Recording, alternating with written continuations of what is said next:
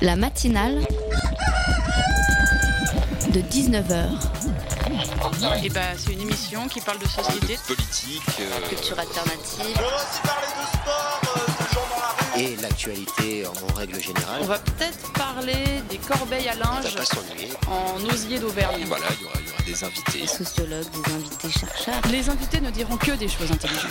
Ça va peut-être s'étriper un peu de temps en temps, mais La matinale de 19h, du lundi au jeudi jusqu'à 20h sur Radio Campus Paris. Vous avez entendu parler de ce rapport du GIEC? Mais si, vous savez, le groupe d'expertise intergouvernementale sur l'évolution du climat. Un de plus qui étudie les effets de notre consommation d'énergie. Si ça vous a échappé, ça tombe bien, euh, je voulais en reparler. Il s'agit donc de la première étude sur les effets d'un réchauffement de 1,5 degré des températures mondiales. C'est moins sexy qu'aller marcher avec les copains dans Paris en gueulant des slogans, mais on y apprend deux, trois choses dans ce rapport. Et bon, c'est pas glorieux. Parce qu'apparemment, même si on respectait les accords mis en place lors de la COP21 en 2015 à Paris, notre planète prendrait 3 degrés d'ici à 2100. On est content de voir le mois d'octobre se réchauffer et de traîner en chemisier jusqu'à 23h en terrasse. Mais en fait, non, on n'est pas content. Euh, ouvrez vos oreilles, le rapport propose une nouveauté surprenante. Apparemment, ils ont proposé une solution temporaire, le GIEC, une sorte d'aspirateur à CO2 pour garder un équilibre en le temps de, j'imagine déjà euh, les énormes usines qui polluent se dire yes, faisons ça, l'option aspi. Certains n'en ont vraiment rien à secouer de la planète, je vous assure. Regardez le cache investigation sur le plastique, c'est incroyable. En tout cas, je ne sais pas qui a le pouvoir de dire stop ici, mais là, il y a des types qui nous emmènent en troisième guerre mondiale contre nous-mêmes. La matinale de 19h, le magazine de Radio Campus Paris. Bonsoir à tous. Au sommaire de cette matinale, on va parler de laïcité avec Valentine Zuber. Euh, quelques mois après qu'Emmanuel Macron ait déclaré euh, vouloir réparer le lien abîmé entre l'Église et l'État lors de la conférence aux évêques de France au Collège des Bernardins, nous avons souhaité revenir sur ce terme pour éviter les, les idées reçues. Après une chronique de Lucas qui reviendra sur les élections au Brésil, nous recevons Bruno Montpied pour nous parler de son livre Le gazouillis des éléphants, un ouvrage qui recense différents jardins décorés par des artistes qui ne se, revendiquent pas comme tels. Ce sera à partir de 19h30. Puis Charlotte viendra nous parler du pipi à Paris. Donc restez bien avec nous, car comme le dit le générique de l'émission, les invités ne diront que des choses intelligentes. Nous sommes ici ensemble pour Vanessa Campos et pour toutes les victimes de violences. Nous sommes ici pour demander justice et respect. Les assassins de Vanessa n'ont toujours pas été arrêtés. Nous savons que cette violence n'est pas uniquement le fait de quelques hommes en dehors du système. Ces violences sont au contraire nourries et permises par tout un système de pensée, de lois et de politiques publiques qui répètent en permanence la vie d'une pute, a fortiori trans et migrante, ne compte pas. En tant que travailleuse du sexe migrante, elle n'a pas été protégée par la police. Et comment avoir confiance dans la police quand celle-ci appelle les femmes trans monsieur pour les humilier? Vanessa est morte. J'ai survécu. Aux abolitionnistes et associations complices des politiques prohibitives, aux partis et personnalités politiques, nous vous disons aucune prière ni aucune subvention ne feront revenir Vanessa, ni elle, ni tant d'autres.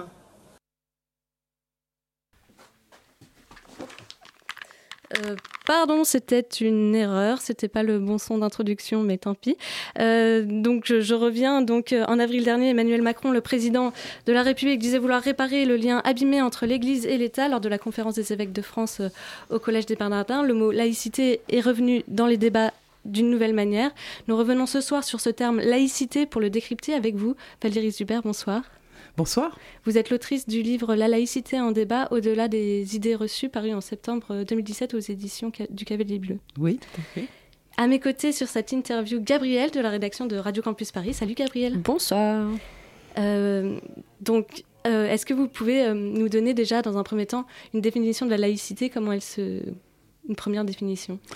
Alors c'est toujours très compliqué de, donner une définition à la laïcité parce que euh, elle est souvent peu partagée. Il y, a, beaucoup de définitions de la laïcité. Moi, je prendrais une définition euh, plutôt juridique de la laïcité telle qu'elle se pratique en France.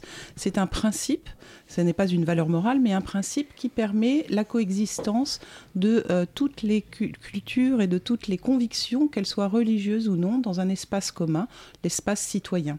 Et donc, c'est un principe juridique qui est appliqué par l'État dans ce sens. Anna le disait, vous avez publié un livre, La laïcité en, en débat. Quelles étaient vos motivations en publiant ce livre? Pourquoi est-ce que ça vous semblait d'actualité, pertinent de traiter ce sujet?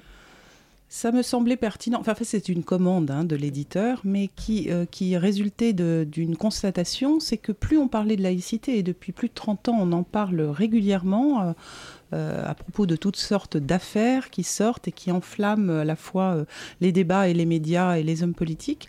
Et malgré tout, malgré tous ces débats, malgré toutes ces paroles portées sur la laïcité, eh bien, il y a le constat qu'on ne sait pas très bien ce qu'est la laïcité. Et donc, euh, pour essayer de mettre un petit peu d'ordre, si vous voulez, dans toutes ces conceptions qui euh, se font jour euh, dans l'espace public, eh bien, il nous a semblé nécessaire, mon éditrice et moi, de travailler sur les idées reçues à propos de la laïcité, afin de les déconstruire et d'essayer de progresser dans une meilleure connaissance de cette notion.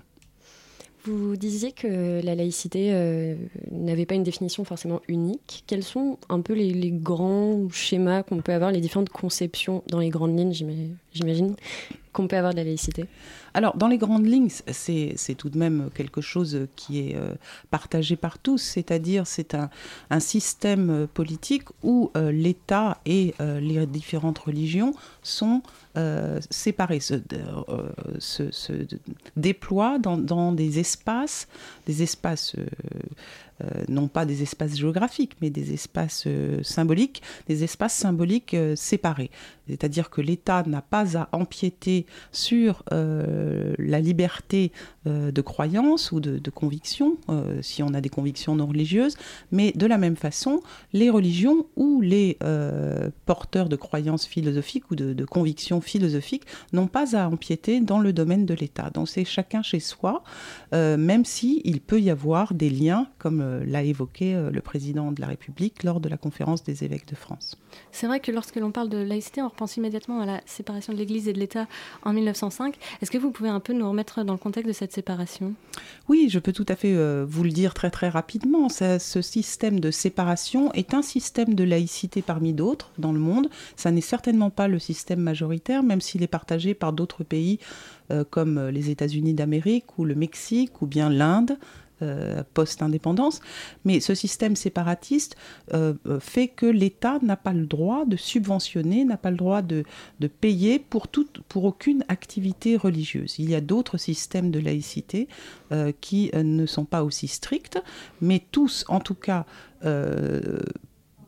font que l'État doit avoir une posture d'abstention philosophique ou religieuse face aux différentes propositions de sens dans la société.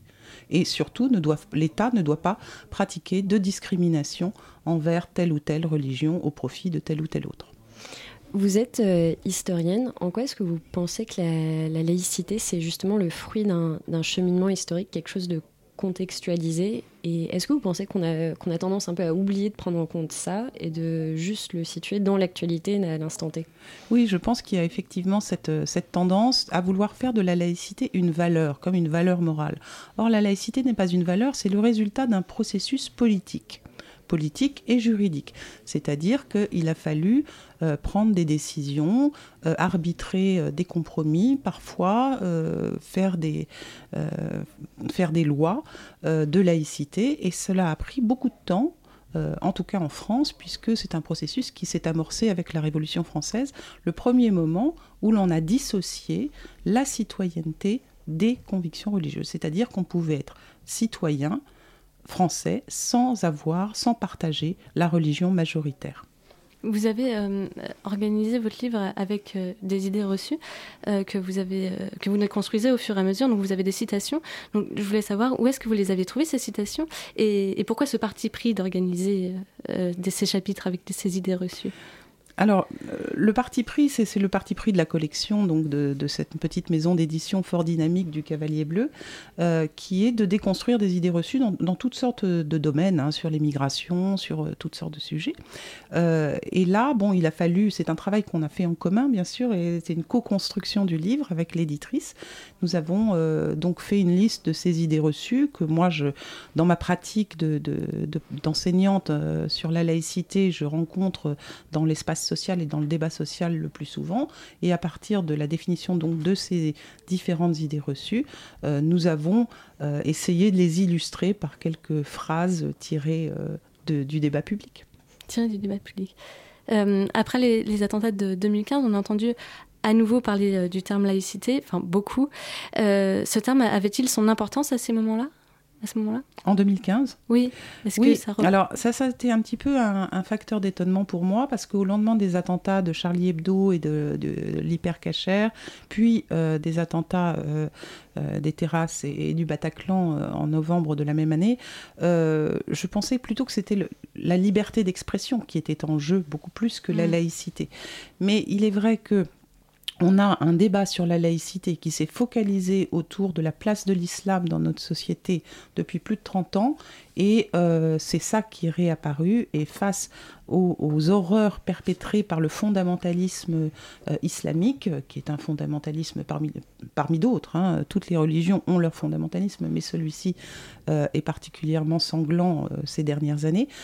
face à donc ce débat, eh bien, il fallait retravailler cette histoire de laïcité vis-à-vis de l'islam et bien montrer que la laïcité ne, ne euh, n'est pas uniquement applicable à l'islam, mais bien à toutes les autres propositions de sens, qu'elles soient religieuses ou qu'elles soient philosophiques.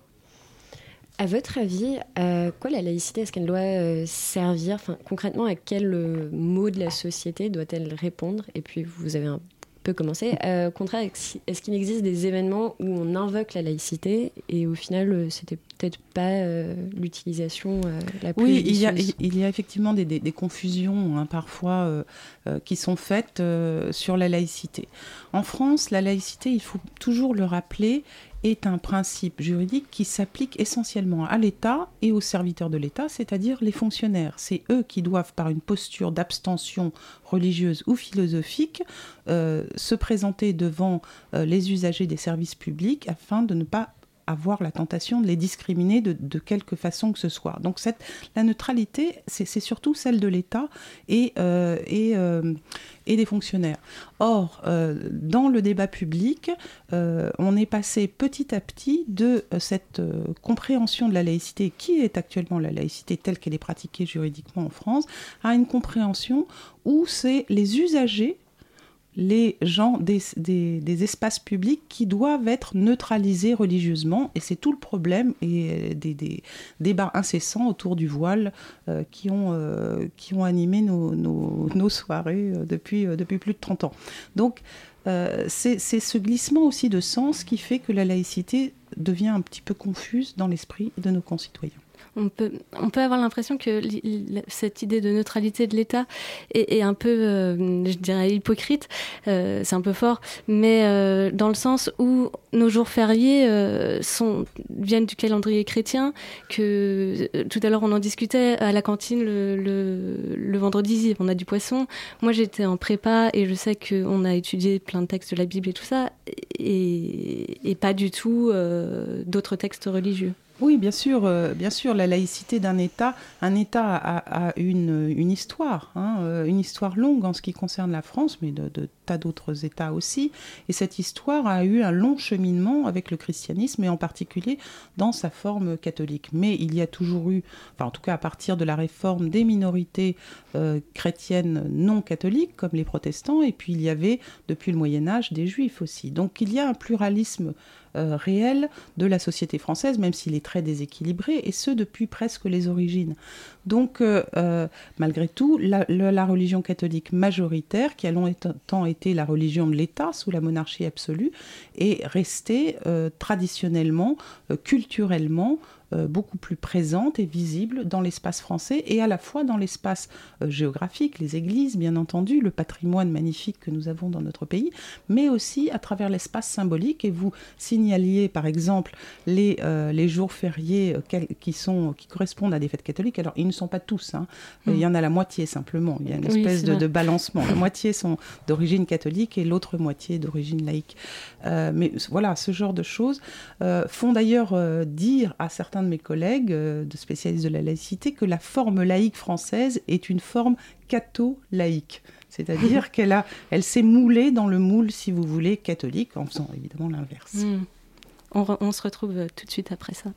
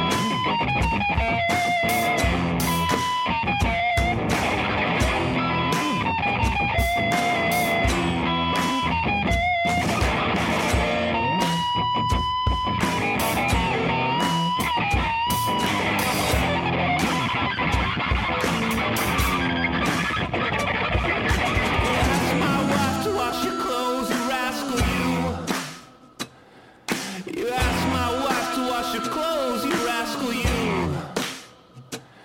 You ask my wife to wash your clothes. It's something else, I suppose.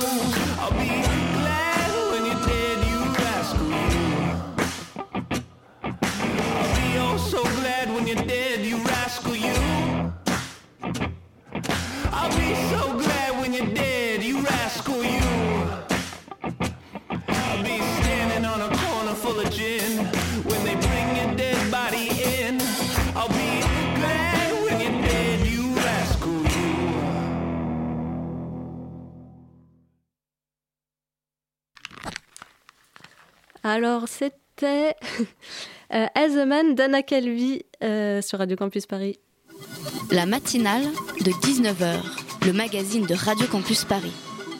Désolée, c'est un peu chaotique aujourd'hui. Euh, donc on est de retour avec Valérie Zuber, autrice du livre La laïcité en débat au-delà des idées reçues. Gabrielle? Oui, avant la pause musicale, vous disiez que la laïcité peut être pluriel, comment est-ce qu'on peut comprendre la, scission qu'il y aurait entre une laïcité plutôt exclusive des religions qui peut les occulter et une laïcité plutôt inclusive qui les prenne en compte dans la société? Est-ce que des modèles comme ça existent? Est-ce qu'il y a des frictions entre ces deux modèles ah oui, on peut parler de friction, tout à fait. Il y a, véritablement deux grands camps hein, qui s'affrontent en France actuellement, avec des sensibilités diverses dans chacun des camps, euh, chacun plaidant pour sa cause. Mais il y a deux, oui, il y a deux, deux grandes euh, visions de, ce que doit être la laïcité, au-delà, encore une fois, de ce qu'elle est réellement dans la pratique euh, étatique et juridique. Il y a une vision, comme vous le disiez, qui, met, qui est une véritable philosophie de la laïcité et qui considère que euh, euh, le religieux euh, est une, un reste d'obscurantisme que les lumières de la raison sont appelées à évacuer de, l'espace de la modernité. Et euh, je, schématise évidemment beaucoup, mais donc une, laïcité plutôt euh, philosophique et anticléricale. Et puis vous avez d'un autre côté une laïcité plus inclusive, effectivement, qui considère que la laïcité ne peut vivre que si euh, elle met, elle encadre les activités et les débats d'une société plurielle et multiculturelle telle que nous la vivons actuellement en France. On lit souvent euh, le terme laïcité au terme de liberté. Or, elle appuie aussi euh, être utilisé pour interdire, par exemple, des jeunes filles voilées d'aller à l'école. pourquoi est-ce qu'on relie ce terme avec la liberté, justement? Mais parce que euh, fondamentalement, la laïcité est euh, un principe qui permet la liberté, puisqu'elle permet, comme essayé de vous l'expliquer tout à l'heure, à toutes les convictions, qu'elles soient religieuses ou non, de s'exprimer dans un espace public partagé. Alors, bien entendu, les libertés, ça n'est jamais un absolu. Une liberté, ça a toujours une limite. Et c'est plutôt là où se place la limite que, euh, les, les, gens divergent sur, sur la laïcité. Pour certains, la limite, c'est euh, euh, un espace public qui serait presque neutralisé où les gens euh, auraient la politesse de ressembler à tout le monde et de ne poser aucun problème. pour d'autres, la limite, c'est la limite à la liberté religieuse de chacun intrinsèquement et certains ne comprennent pas pourquoi ils devraient faire des accommodements sur leur tenue alors qu'ils ils sont profondément convaincus que c'est cette manière qu'ils doivent s'habiller pour répondre à leur, à leur croyance. Donc la liberté, laïcité, liberté, bien sûr, mais quelle liberté et quelle limite à cette euh, liberté? Est-ce que l'aspect euh, juridique, institutionnel de la laïcité, d'un côté, et puis euh, la sécularisation que peut connaître une société au sens des, valeurs et des croyances de la population, vont toujours de pair? Ou est-ce on peut les analyser ensemble ou est-ce qu'au contraire, il faut bien distinguer d'un côté ce côté institutionnel et de l'autre euh, les ressentis d'une population? Ah oui, je pense qu'il faut bien les distinguer. Hein, dans une démarche intellectuelle et de connaissance, il faut bien distinguer la laïcité. la, laïcisation, c'est un processus étatique d'établissement de, lois qui cadre les relations entre les cultes, les religions, les mouvements convictionnels et l'État. Euh, la sécularisation, c'est un mouvement social, c'est euh, une manière pour la société de se moderniser. Euh, se moderniser, ça, il n'y a pas de jugement de valeur là-dessus, par une déprise du religieux, une baisse de la pratique et qu'on peut voir dans toutes les, dans toutes les convictions qui sont partagées en France les personnes religieuses sont très peu nombreuses et sont plutôt minoritaires en France, contrairement à d'autres sociétés qui sont aussi laïques. Je, parlais tout à l'heure des États-Unis, pays laïque de séparation, donc euh, vraiment euh, ferme entre l'État et euh, les, différentes communautés religieuses, mais en même temps société extrêmement religieuse où les taux de pratique sont, sont encore extrêmement forts, de l'ordre de 60 à 80% dans certaines parties des États-Unis un autre exemple que j'aime bien euh, citer parce qu'il est assez parlant, c'est le Danemark. Le Danemark était le pays, un des pays avec la France et la Belgique qui est le plus sécularisé d'Europe, c'est-à-dire où les taux de pratique religieuse sont les plus bas, et même du monde. Mais à côté de ça, le Danemark n'est pas un pays laïque du tout parce que le, Danemark a une religion d'État qui est le luthéranisme, et cette religion d'État s'impose à tous. C'est intéressant parce qu'on a l'impression que euh, le débat de la laïcité, c'est très français. On dit souvent que, enfin, ah oui, mais non, mais le, mot est, assez français et difficilement traduisible, mais euh, il y a des, termes pour, euh, euh, l'expliquer dans d'autres langues. la réalité est tout à fait partagée dans le monde. Mais il faut bien comprendre aussi que ne peut être véritablement laïque qu'un État qui respecte les règles de l'État de droit, c'est-à-dire un État démocratique qui ne fait pas de discrimination envers tout ou partie de ses citoyens, un État qui euh, prône l'égalité euh, et, la liberté de ses citoyens. Sinon, il n'y a pas de laïcité. On parlait en début d'émission des, déclarations qu'avait fait Emmanuel Macron il y, a, quelques mois maintenant, où il avait où il s'était montré assez ouvert, où il avait notamment dit que la laïcité n'avait pas pour fonction de nier le spirituel. À vos deux yeux, comment est-ce qu'il faut comprendre cette laïcité vue par Emmanuel Macron. Est-ce que c'est nouveau? Est-ce que c'est une rupture avec ce qu'on faisait peut-être avant ou pas? Non, ce n'est pas une rupture. Comme je vous disais, il y a toujours eu deux, grandes tendances dans, la pensée de la laïcité. Et euh, Emmanuel Macron est très, très nettement, à mon avis, du côté de, de la tendance qui dit que l'État tout seul, l'État laïque tout seul est bien sec s'il ne fait pas place aux différentes propositions de sens qui émanent de la société. Et donc, euh, il est plutôt dans une ouverture à ces propositions de sens, pourvu toujours que l'État reste euh, le dernier, euh, que l'État ait le dernier mot, et surtout euh, soit bien compris par les citoyens que les lois civiles et républicaines sont supérieures aux lois religieuses, quelles qu'elles soient. Oui, mais parler justement euh, de liens abîmés entre l'Église et l'État, est-ce que c'est pas quand même problématique pour un État Pas du tout. Il a employé ce terme de lien qui est un bon qu'on peut euh, évidemment en faire l'étym- l'étymologie euh, tout ce qu'on veut, mais il n'a pas parlé de reconnaissance. Ce qui était interdit par la loi de séparation de 1905, c'est la reconnaissance des cultes, c'est-à-dire et le subventionnement des cultes, article 2. Euh, le lien, il a toujours existé. La, meilleure preuve, c'est que au sein du ministère de l'Intérieur, c'est d'ailleurs bien français de mettre ça au sein du ministère des Polices, il existe depuis toujours, depuis la loi de séparation de 1905, un bureau des cultes qui s'occupe de la gestion de l'État, euh, de la gestion par l'État des différents cultes euh, tels qu'ils s'expriment dans notre territoire. Mais bien sûr, Ah, c'est bien sûr. Et c'est extrêmement, ce bureau est extrêmement important parce que il a, euh, il, il gère par exemple les, les endroits en France où la loi de 1905 ne s'applique pas, comme l'Alsace-Moselle ou la Guyane, où il y a là des, des phénomènes de reconnaissance entre l'État et les cultes. Mais il ne s'occupe pas que de ça. Son, sa grande activité actuellement, c'est de trouver des modèles de représentation d'aider euh, les communautés musulmanes, les diverses communautés musulmanes, à trouver un modèle de représentation qui leur permette de euh, vivre paisiblement euh, dans notre pays. Et il y a eu des réponses, des ébauches de réponses qui ont été trouvées? Alors, ça fait des années qu'on cherche la, la bonne réponse. Euh, il y a eu plusieurs euh, organismes qui ont été successivement créés. Celui qui euh, vit actuellement est le Conseil français du culte musulman, mais qui ne répond pas à toutes les attentes des musulmans français, ne répond pas non plus aux attentes de l'État français. Donc, il y a actuellement une très grande réflexion qui est, en cours sur comment l'État va pouvoir continuer à tisser des liens non seulement avec les catholiques, les protestants, les juifs, les francs-maçons, les athées, mais aussi avec les musulmans. Très bien, merci euh, Valérie Tuber d'être euh, venue nous éclairer au sujet de la laïcité sur Radio Campus Paris. Votre livre La laïcité en débat au-delà des idées reçues est à retrouver aux éditions Cavalier Bleu, j'imagine dans toutes les bonnes euh, librairies. Ben, je l'espère, moi. Alors, vous m'avez appelé.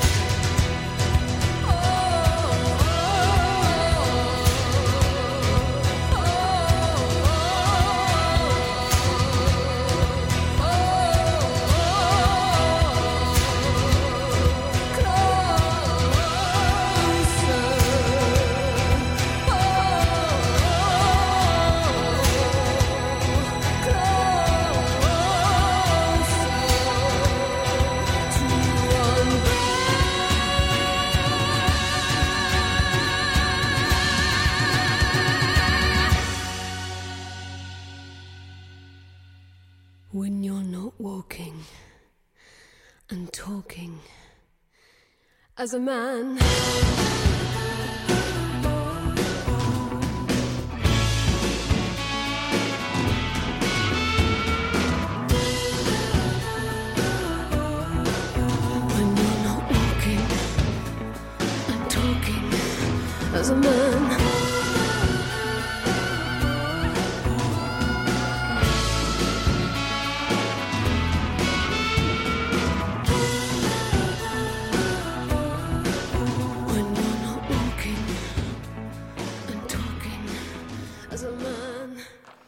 C'était As a Man d'Anna Calvi sur Radio Campus Paris. La matinale de 19h, le magazine de Radio Campus Paris.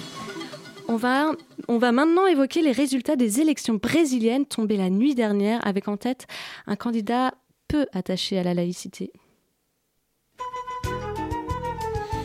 Non mais coupe Coupe Non mais coupe, sérieux, non, mais pff, au Brésil, après cette nuit d'élection présidentielle, on a un peu la gueule de bois. 46%, 46% pour le candidat d'extrême droite Jair Bolsonaro. Et encore, hein, grâce aux derniers résultats tombés dans l'état du Nord-Est, fidèle au Parti des Travailleurs, les Brésiliens ont le droit à un match retour.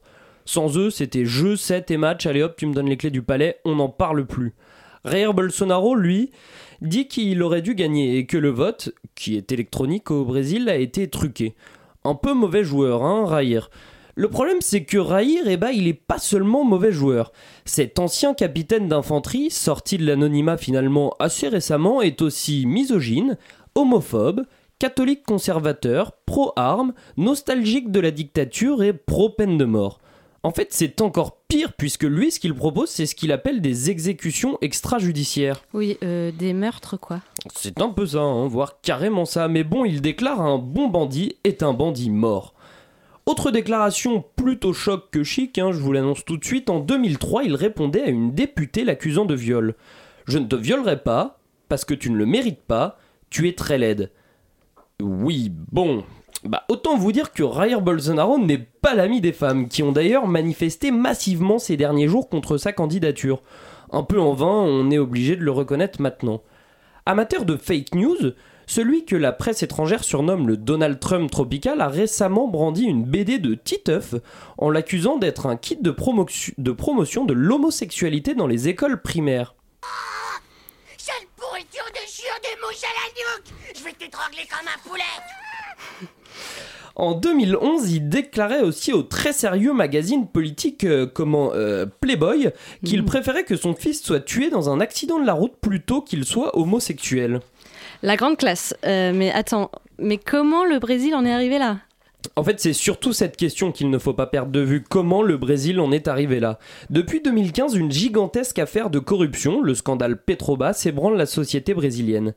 Une sombre affaire de pot de vin qui touche quand même 289 hommes d'affaires et des personnalités politiques dont le président actuel, Michel Temer, l'ancienne présidente Dilma Rousseff, destituée à la suite de ce scandale, et Lula, la légende de la politique brésilienne qui a d'ailleurs été interdit de se présenter à la présidentielle de 2018.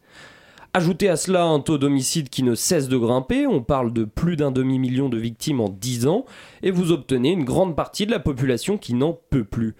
Que ce soit les jeunes, les pro-militaires, les catholiques, les évangéliques, les classes populaires, mais aussi les plus aisés, dont de nombreux footballeurs, ils ont choisi de se révolter, et la révolte, pour eux, c'est le vote Bolsonaro. Est-ce qu'il va gagner? Eh bien, a priori, oui. Depuis la redémocratisation du pays en 1989, jamais un candidat en tête au premier tour n'a perdu. Et l'avance que Jair Bolsonaro a est très importante. L'abstention, quant à elle, est plutôt classique. On parle de 20%. Il faudrait vraiment un miracle pour que Fernando Haddad, le candidat du Parti des Travailleurs adoubé par Lula, renverse la situation. On se donne quand même rendez-vous le 28 octobre prochain pour les résultats du second tour. Merci Lucas pour cet euh, éclairage. Non, il n'y a pas de virgule. J'étais persuadée qu'il y avait une virgule. Bah tant pis. Et nous sommes euh, toujours dans nos studios de Radio Campus Paris, donc. euh, Et dans cette seconde partie d'émission, nous allons nous attaquer à un livre énorme, un peu surréaliste, qui recense 300 lieux et jardins privés décorés par des travailleurs de l'art brut. Nous allons revenir là-dessus. Vous inquiétez pas. Un livre avec un joli nom, Le gazouillis des éléphants. Et l'on reçoit pour discuter autour de cet ouvrage son auteur, Bruno Montpied. Bonsoir. Euh, vous menez depuis les années 80 des recherches sur l'art brut et êtes l'auteur euh, de plusieurs ouvrages à ce sujet.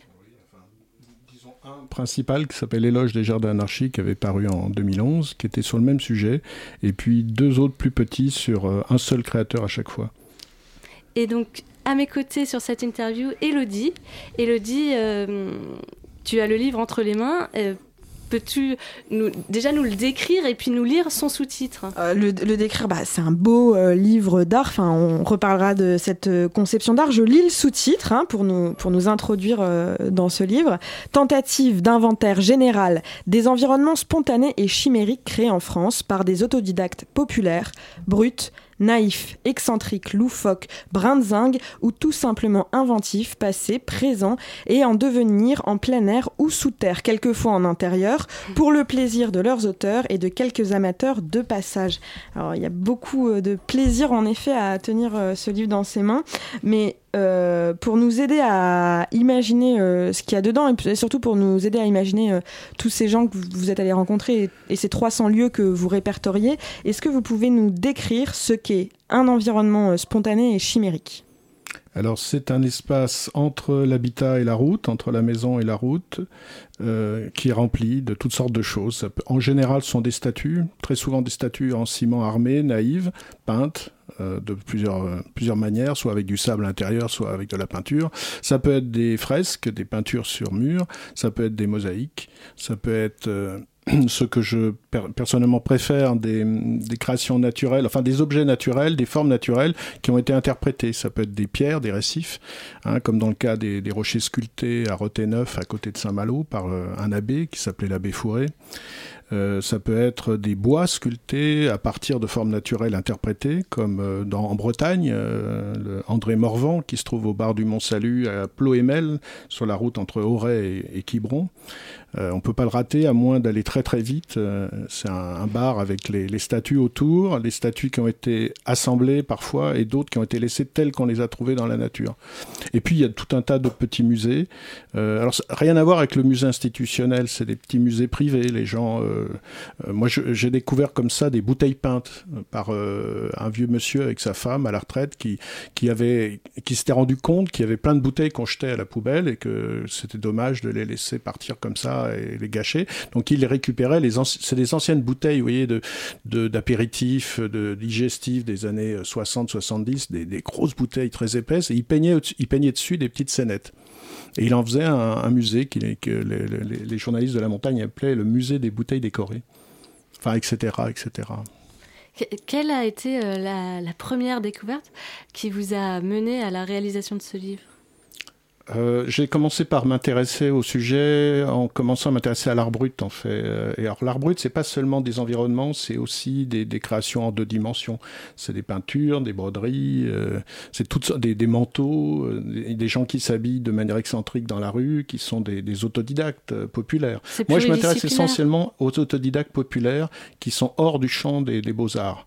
Parce que ce qui m'intéresse là-dedans, c'est de montrer que la, créa- la créativité, elle est partout. Elle n'est pas forcément euh, enseignée aux beaux-arts. Elle, surgit de manière totalement anarchique. Comme disait Dubuffet, l'art euh, ne, couche pas dans les lits qu'on prépare pour lui. Il est incognito. Enfin, une partie de l'art, en tout cas. Donc moi, je voulais surtout euh, centrer ma recherche là-dessus, sur ces créateurs de l'ombre. Alors justement, vous avez, allez, l'art est partout, vous avez visité euh, énormément de lieux. Comment ça se passe pour euh, aller approcher euh, ces œuvres d'art, aller approcher ces gens, comment on se présente? De, tout un tas de façons. en général, ça se passe très bien. Les gens sont très agréables, très charmants. Ils habitent en plus souvent dans des régions très belles, curieusement. C'est un bon fil rouge. On parlait avant l'émission du livre comme un, guide de voyage. Effectivement, ça peut servir de guide de voyage parce qu'en fait, c'est un excellent fil rouge pour se balader à travers la France. Moi, c'est ce que je fais depuis des années pendant l'été. Dès que j'ai un moment de vacances, je pars sur les routes pour chercher des lieux. Euh, voilà. Mais euh, je me souviens plus de la question. C'était quoi déjà? Je- bah, justement, comment vous abordez ces gens? Parce qu'il y, a- il y a vraiment une dimension humaine en plus Ouais. euh, du voyage, euh, à la fois du voyage imaginaire, parce que d'aller rencontrer ces œuvres d'art, c'est très touchant, mais du, du voyage géographique, d'aller visiter, il y a aussi les personnes que vous rencontrez derrière. Comment vous les rencontrez? Comment ça se passe? Au départ, moi, j'avais cherché par les livres, essentiellement. J'avais fait une, une recherche livresque en bibliothèque. Je m'étais documenté. Et puis euh, j'ai relevé, euh, j'ai essayé en recoupant les, les informations, je trouvais les adresses. Parce que c'était pas toujours facile de trouver les, les, les adresses. On avait parfois euh, les lieux, le nom, et grâce à ça, ça suffisait en général pour trouver. Mais ça pouvait, on pouvait tâtonner un certain temps. J'ai j'ai fait toutes sortes d'approches. Parfois, dans- je tombais sur les créateurs. J'ai toujours été protégé par une sorte d'ange qui, me, qui me guidait et qui me facilitait les choses. Mais quelquefois, j'ai passé beaucoup de temps, je trouvais personne. euh, mais c'était bon, c'est plus rare. Mais depuis quelques années, on, je les rencontre très facilement. Je sais pas pourquoi. Il y a une espèce de timing entre eux et moi. On, Ils- Ils avaient senti le livre venir, alors ils s'accrochent à vous. ils savent- non, ils savent, la, la plupart ne savent pas qu'ils sont dans, dans des livres. Hein. Ils sont pas toujours au courant. Il faut, moi, j'apportais le, bouquin d'autres, euh, d'autres auteurs et ils, découvraient parfois avec surprise qu'ils étaient dans un livre. Je vous dis, c'est vraiment des gens euh, très simples. C'est des anciens artisans, ouvriers, paysans et euh, des retraités très souvent, des gens fo- fort simples. hein. Vous parliez des localités, comment ces gens sont... Parce que c'est pas toujours apprécié euh, par tout le monde de voir euh, dans le jardin, euh, sur la devanture de la façade, des mosaïques ou des statues géantes dans le jardin. Comment ils sont perçus par leur localité au sein de... Pendant très longtemps, ils ont été considérés comme des, excentriques, des fadas. Ils ont eu affaire à, pas mal de vandalisme. Il y a beaucoup de sites qui ont disparu. En général, il faut voir que ces sites sont, sont, sont très éphémères par nature, puisque ceux qui les créent ne pensent pas à leur pérennité et, et les construisent souvent dans matériaux périssables, qui durent pas dans le, dans le temps. Parce que justement, ils n'ont pas cette position d'artiste. L'artiste, lui, cherche à, créer des œuvres qui sont éternelles, enfin, en tout cas, qui dureront longtemps. Et l'inspiré du bord des routes, lui, il, pense pas à ça. Il pense d'abord à son plaisir immédiat. Il, s'intéresse à son œuvre le temps de sa vie.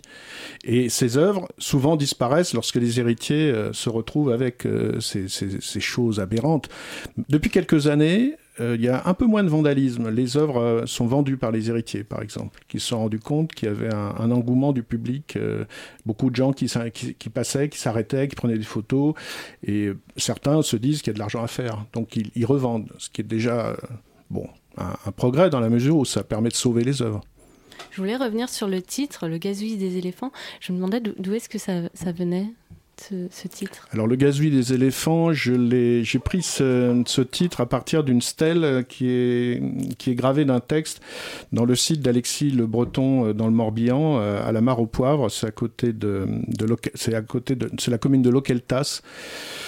Et euh, ce monsieur Alexis Le Breton avait gravé la phrase suivante Ici, l'on entend gazouiller les éléphants. Et je trouvais que Le gazouillis des éléphants faisait un très bon titre pour un film qu'on avait fait avec un camarade qui s'appelle Rémi Ricordo. On a fait un film euh, en 2011 qui s'appelait Bricoleur de paradis, qui est passé sur FR3, sur plusieurs FR3. En lien avec euh, ces, ces lieux. euh, Ah Oui, oui, c'était sur une, une sélection de lieux du, du nord, de l'ouest et du centre de la France, des, des- des- des pays de la Loire aussi. Et je trouvais que Le gazouillis des éléphants faisait un bon titre un peu ésotérique qui intriguait, comme il y a des titres de films comme Le scaphandrier et le papillon euh, ou euh. Le cauchemar de Darwin. On sur le moment, on comprend pas de quoi parle le film et ça Mhm. intrigue. Donc, bon, quand j'ai fait le, livre, j'ai mis un sous-titre pour expliciter un peu mieux. Mais le gazouillis des éléphants fait aussi euh, métaphore. Le gazouillis, c'est léger, ça correspond à la poésie. Les éléphants, c'est lourd. Et les, les, créateurs en question sont souvent des plébéiens, des gens de, du peuple, qui sont des gens du commun, qui sont des gens considérés souvent par les, artistes académiques comme des gens un peu euh, euh, lourdingues. Voyez, donc, les éléphants, c'est le peuple. Le gazouillis, c'est la poésie. C'est voilà comment fonctionne le- pour moi la, la métaphore du titre. Ça, ça fonctionne aussi à ceux qui voient les œuvres, parce qu'il y a à la, à la fois la, la lourdeur euh, de, de, cette- Matériel. de- de- voilà, des, des matériaux, matériaux, et de cet art qui nous apparaît en dehors des musées, et en même temps toute la poésie que ça évoque, et puis la, la- légèreté que ça déclenche dans l'imaginaire. euh, c'est c'est obsédant quoi, de voir ces fresques sur les maisons. Ça décrit aussi l'œuvre en, en elle- en- en- enfin, les œuvres en elles-mêmes. Certes, c'est la surprise aussi qu'on ressent lorsque. Il y a quelque chose de sidérant quand on voit ces, ces sites. Get your kicks, get your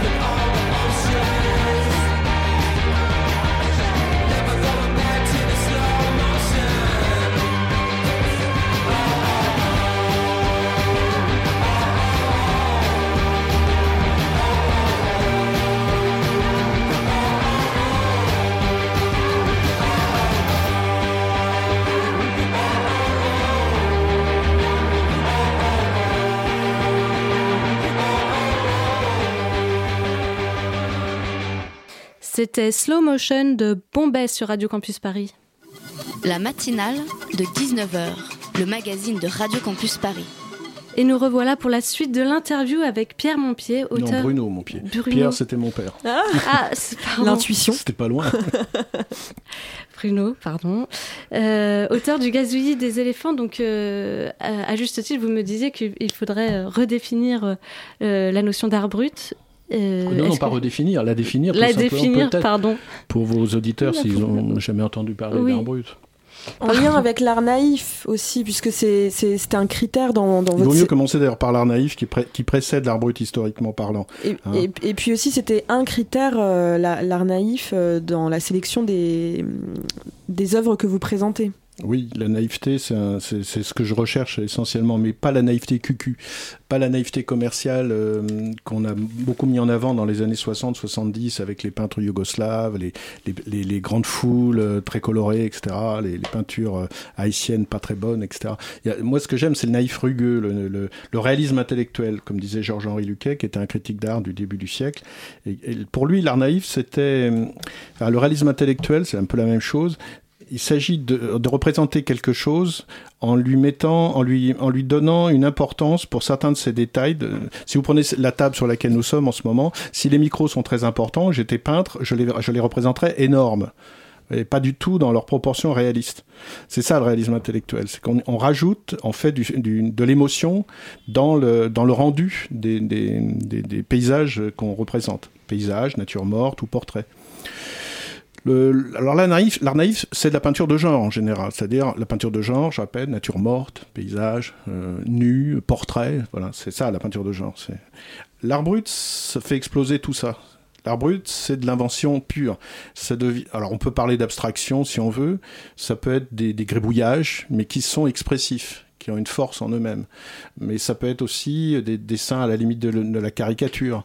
Euh, ça peut être des, chaos d'images, des chaos de, formes. Euh, pour Dubuffet, qui a inventé le, terme et la, notion en 45, euh, l'art brut, c'était de l'art inventif, essentiellement créé par des gens qui, n'imitaient absolument pas le, monde environnant, le monde extérieur, et qui n'imitaient surtout pas d'autres artistes, et qui étaient hors, hors champ de, des beaux-arts. Alors justement, parmi euh, ces inventions, euh, dans le gazouillis des éléphants, peut-être on peut décrire une ou deux euh, œuvres spontanées et chimériques. Est-ce que on peut décrire aux auditeurs un dragon de André Gourlet, par exemple, si ça vous revient en tête? Oui, oui, bien sûr. Comment alors euh, comment il est hum, Bah, c'est un dragon. Alors là, on pourra le rentrer plutôt dans la sculpture naïve parce qu'il s'agit vraiment d'un dragon. Lorsque vous le voyez, euh, c'est évident que c'est un dragon. Bon, il est représenté avec des, des hiboux, si je me souviens bien, sur la queue, euh, ce que n'ont pas en général les dragons forcément sur la queue. hein. Moi, j'en ai pas fréquenté beaucoup, mais dans l'iconographie habituelle des dragons, il n'y a pas de hibou comme ça. Il a les pattes posées sur des têtes aussi, parce qu'il est prêt à, s'envoler dans l'espace intersidéral, comme, comme Gourlet nous le dit dans le film dont je parlais tout à l'heure, Les bricoleurs de, paradis. On l'a interviewé. Et euh, bon, lui, effectivement, il- alors lui, il est à Riec sur Belon. Et je pense que le site est toujours en place. Euh, J'espère qu'il est toujours de ce monde parce que tous ces créateurs sont des gens extrêmement âgés la plupart du temps. Et lorsqu'on découvre leur, euh, leur création, c'est qu'elle a un certain volume. Si elle a un certain volume, c'est qu'on a, on a mis du temps à les créer. À la créer, à la, à les créer. Et euh, on l'a commencé au moment de la retraite. Donc vous imaginez que c'est vers 80 ans en général que l'œuvre commence à faire parler d'elle. Et à 80 ans, bah, hélas, on n'est pas loin de- de- du bout de la vie. Et pour se représenter un peu la, la place que ça prend dans l'espace, ce dragon, par exemple, il fait combien de mètres de, de- Bon, je crois qu'il fait dans les 3 mètres, 3-4 mètres Ouais, de a- haut à peu près. Euh, il est assez étroit en fait. Il est flanqué d'un Don Quichotte et d'un Sancho Panza en ciment armé. Euh, et il y a tout un tas d'autres statues qui sont derrière. En fait, ce, dragon, il fonctionne comme une sorte de- d'enseigne et d'amorce pour attirer les gens dans le, dans le jardin, puisqu'il totalement au bord de la route. Les gens s- freinent, s'arrêtent, voient qu'il y a marqué entrée libre, donc ils rentrent dans le jardin. Et puis petit à petit, ils sont amenés voir les autres statues plus loin. C'est un petit peu comme le flûtiste de Hamelin. Enfin, on est, à- il y, a- un piège en fait. Vous êtes attiré vers le fond du, du jardin où se trouve une maison qui a une architecture déjà étrange en elle-même et qui est un atelier de sculpteur sur bois. Au départ, le type qui fait ça, André Gourlet, il était d'abord sculpteur, enfin il était charpentier, il était ébéniste, pardon, et il faisait de la sculpture sur bois pour vendre des saints bretons, des choses comme ça. Et donc les, les statues en ciment servaient de, d'amorce, d'accroche pour les- le public qui passait. Voyez? Qui sont finalement devenus une œuvre. Si on, Voilà. si on doit retenir, c'est devenu euh, un environnement, en fait, sans le... si on doit retenir votre, préféré dans, dans, tout, dans toutes ces rencontres Et moi, j'aime beaucoup les rochers sculptés de Roténeuf, dont je parlais au début, mais il y, en a, tout un tas d'autres. En fait, j'ai une, prédilection pour les, créateurs qui travaillent les formes naturelles. Euh, on a découvert avec euh, un camarade avec qui j'ai beaucoup, beaucoup euh, voyagé ces dernières années, Régis Guéraud. On, on est allé dans l'Hérault il y a quelques années et on est tombé grâce à Là, je l'avais trouvé sur Internet, en fait. Vous voyez, maintenant, c'est plus les livres qui peuvent servir de documentation, mais Internet et Google Street aussi, notamment. Ça permet de vérifier que le site est en place, très souvent. Euh, on est tombé sur la, la villa, euh, la villa Isiates, ou Isiat, euh, qui est à Joncel, dans l'Hérault, et qui est une auberge qui est située sur un chemin de Saint-Jacques. Et le, monsieur qui, l'a- qui a créé cette auberge, qui est ouverte donc aux randonneurs, euh, s'appelle, alors il faut, bien le prononcer, il s'appelle Kazimieras Petchukevicius. Il est d'origine lituanienne. Et c'est un homme qui avait vécu euh, la résistance aux Russes. Les Lituaniens cherchaient à être indépendants. Et euh, il, a, vécu dans les forêts où les maquisards se cachaient. Et la fréquentation des bois, de- de- des formes noueuses des arbres, l'a totalement marqué. Et il s'est mis, lorsqu'il est arrivé en, France, à sculpter euh, des, souches d'arbres, des racines, des troncs, et, à sculpter des figures dedans qui sont extrêmement grotesques. Euh, J'en ai un là sous les yeux euh, que vous trouverez dans le livre. C'est un énorme, une sorte de loupe en fait. C'est une sorte de grosse, gros parasite, vous voyez, d'arbre qui, qui, qui a bourgeonné et dans lequel il a vu des yeux, un nez, une moustache. Et ça, ça fait une tête arcimboldesque, et très monstrueuse et frappante. Et pas, pas agressive, très gentille. Merci de ce partage. Oui, une dernière euh, question. Où est-ce qu'on peut le trouver ce livre Parce que j'ai vu que c'était très Alors, compliqué. il est épuisé, mais il y a eu un retour de, de librairie ces derniers temps. Et à Paris, on peut le trouver en ce moment à la librairie de la Halle Saint-Pierre, qui est, qui est la, la providence, cette librairie de tous les amateurs d'art brut, d'art naïf, d'art populaire et aussi de littérature euh, hors des chemins battus. Et il y en a euh, à peu près une grosse quinzaine en ce moment euh, qui, sont, qui sont disponibles. Mais les, je pense que c'est les tout derniers qui sont qu'on peut trouver. Et pour quelques auditeurs qui habiteraient en province, il y a également une librairie à Lyon qui s'appelle le Bal des Ardents, une excellente librairie, qui peut-être en, pos- en posséderait aussi. À Paris, il y a également la librairie de Chan. Ouais, il faut aller voir. Il faut aller voir. De toute façon, même si vous ne le trouvez pas, la Merci- librairie est merci géniale. Bruno Montpied d'avoir accepté notre invitation à Radio Campus Paris. Euh, votre livre Le gazouille des, élo- des éléphants est à consulter absolument. Il nous invite à aller découvrir les jardins et à rencontrer des personnes incroyables un peu partout en France. N'hésitez pas à pousser certaines portes. Toutes les informations seront à retrouver sur notre site radiocampusparis.org. La matinale de 19h, le magazine de Radio Campus Paris. Du lundi au jeudi jusqu'à 20h. Et on accueille maintenant Chat pour sa première chronique dans la matinale. Bonjour à tous. Si vous saviez comme mon cœur bondit de joie à l'aube de ce moment historique pour ma carrière radiophonique. Quelle excitation, quel bonheur, quel honneur, mais surtout quelle angoisse. Un grand pouvoir impliquant de grandes responsabilités, car oui, trois minutes de temps de parole sur une radio associative, c'est un grand pouvoir. Je me devais de marquer le coup, d'être brillante, éloquente, charismatique, et de bercer l'auditeur d'idées pertinentes sur les ondes paisibles de ma douce voix. Dimanche, je suis donc allée marcher dans Paris et méditer pour trouver un sujet qui serait digne de ma grande première. Les possibilités ne manquaient pas dans l'actualité. Le Nobel de la paix accordé à Denis Mukwege, l'homme qui répare les femmes, la Roumanie qui s'apprêtait à voter par référendum pour inscrire ou non l'interdiction du mariage gay dans sa constitution, les aventures d'Amazon au pays du droit du travail et même le mouvement MeToo qui fête sa première année d'existence en ce moment même. Eh bien, tous ces sujets me semblent parfaitement adaptés au premier passage dans la matinale. Lequel as-tu choisi? Eh bien, figurez-vous qu'à cet instant précis de ma balade réflexionnelle, profonde, engagée et presque philosophique, une douce effluve typiquement parisienne est venue chatouiller mes narines. Et l'évidence s'est imposée à moi. Bon sang, mais c'est bien sûr. J'allais vous parler de pipi. Euh, quoi? Mais Comment oui, c'est évident. Plus que l'affaire Benalla, plus que les démissions à répétition dans notre beau gouvernement, plus que la planète qui se meurt, voilà le feuilleton de- qui nous tient en haleine depuis des mois, l'urine. Laissez-moi vous rafraîchir les narines. Merci,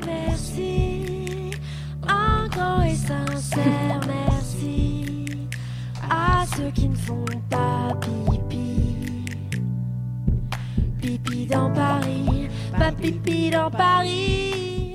Je dis merci. Oui, le 14 septembre dernier, la ville de Paris nous gratifiait d'une chanson embarrassante pour nous rappeler que faire pipi dans la rue, ce n'est pas bien. Estimez-vous heureux d'écouter la radio car vous échappez aux images malaisantes à souhait qui accompagnaient cette douce mélodie. Ils sont bien gentils à la mairie de Paris, mais où est-on censé aller exactement pour soulager nos besoins pressants? Alors oui, il y a bien les 400 sanisettes dispersées dans la capitale quand elles ne sont pas hors service ou tellement sales qu'elles vous coupent à la fois l'envie de pisser et celle de vivre.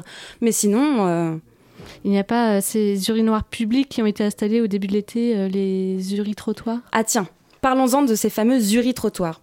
Une jeune fan ici présente dans le studio, que je ne citerai pas, bonjour Elodie, m'en a décrit un avec une grande objectivité. Je cite. Ça ressemblait à une création très ratée de Niki de Saint-Phal en plastique dégueu complètement raté. C'était sur une dalle de béton, donc les mecs qui pissaient étaient sur un piédestal à 60 cm, à 60 cm, 70 cm du sol. Ça puait, et si je dis que ça ressemble à de l'art contemporain, c'est parce que le plastique dégueulasse était tagué de toutes les couleurs. Non, pas par des taggeurs qui passaient, non, non, c'était l'esthétique de départ du truc. Donc, les uritrottoirs, c'est moche et ça pue. La mairie de Paris vous rétorquera que c'est écolo puisque ça crée du compost. Mais c'est sans compter les canettes de bière et autres mégots que les gens y jettent aussi. Et puis surtout... euh, Laisse-moi deviner. Ils n'ont rien prévu euh, pour les femmes. Oui, Anna a bien visé, contrairement à certains. Comme d'habitude, les personnes non dotées d'un pénis sont priées de prendre leurs précautions avant de quitter le bar où elles se sont enfilées quelques bières. Ou, toujours, de vivre dans l'illégalité et de baisser leur froc entre deux voitures pour se soulager dans le caniveau.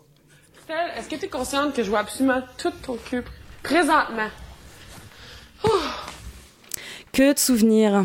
Pour se venger de cette inégalité flagrante, un groupe de militantes féministes vengeresses, autopro- autoproclamées l'épiceuses, ont vandalisé les uritrottoirs à coups de stickers et elles ont même bouché euh, deux des uritrottoirs avec du ciment. Comme ça, c'est réglé, plus personne ne fait pipi dehors. Pas de sanisette, plus d'uritrottoir, euh, voilà, et pas de solution pour les femmes. Tout est à refaire. Généreuse comme je suis, j'ai donc imaginé quelques solutions pour accompagner la mairie de Paris dans cette mission d'hygiène publique. Première solution, tripler le nombre de sanisettes et les maintenir en bon état. Deuxième solution, pour faire vraiment écolo, installer des toilettes sèches comme dans les festivals. Ou troisième, ma préférée, se servir des toilettes euh, que nous avons déjà à disposition dans les restaurants et obliger les restaurateurs à nous les ouvrir à tous. Euh, merci Chat pour cette euh, chronique. Euh, nous arrivons au terme de cette émission. Merci PH à la Réal, à Gabriel et Elodie pour les co-interviews, Lucas et Charlotte et Bettina pour la coordination.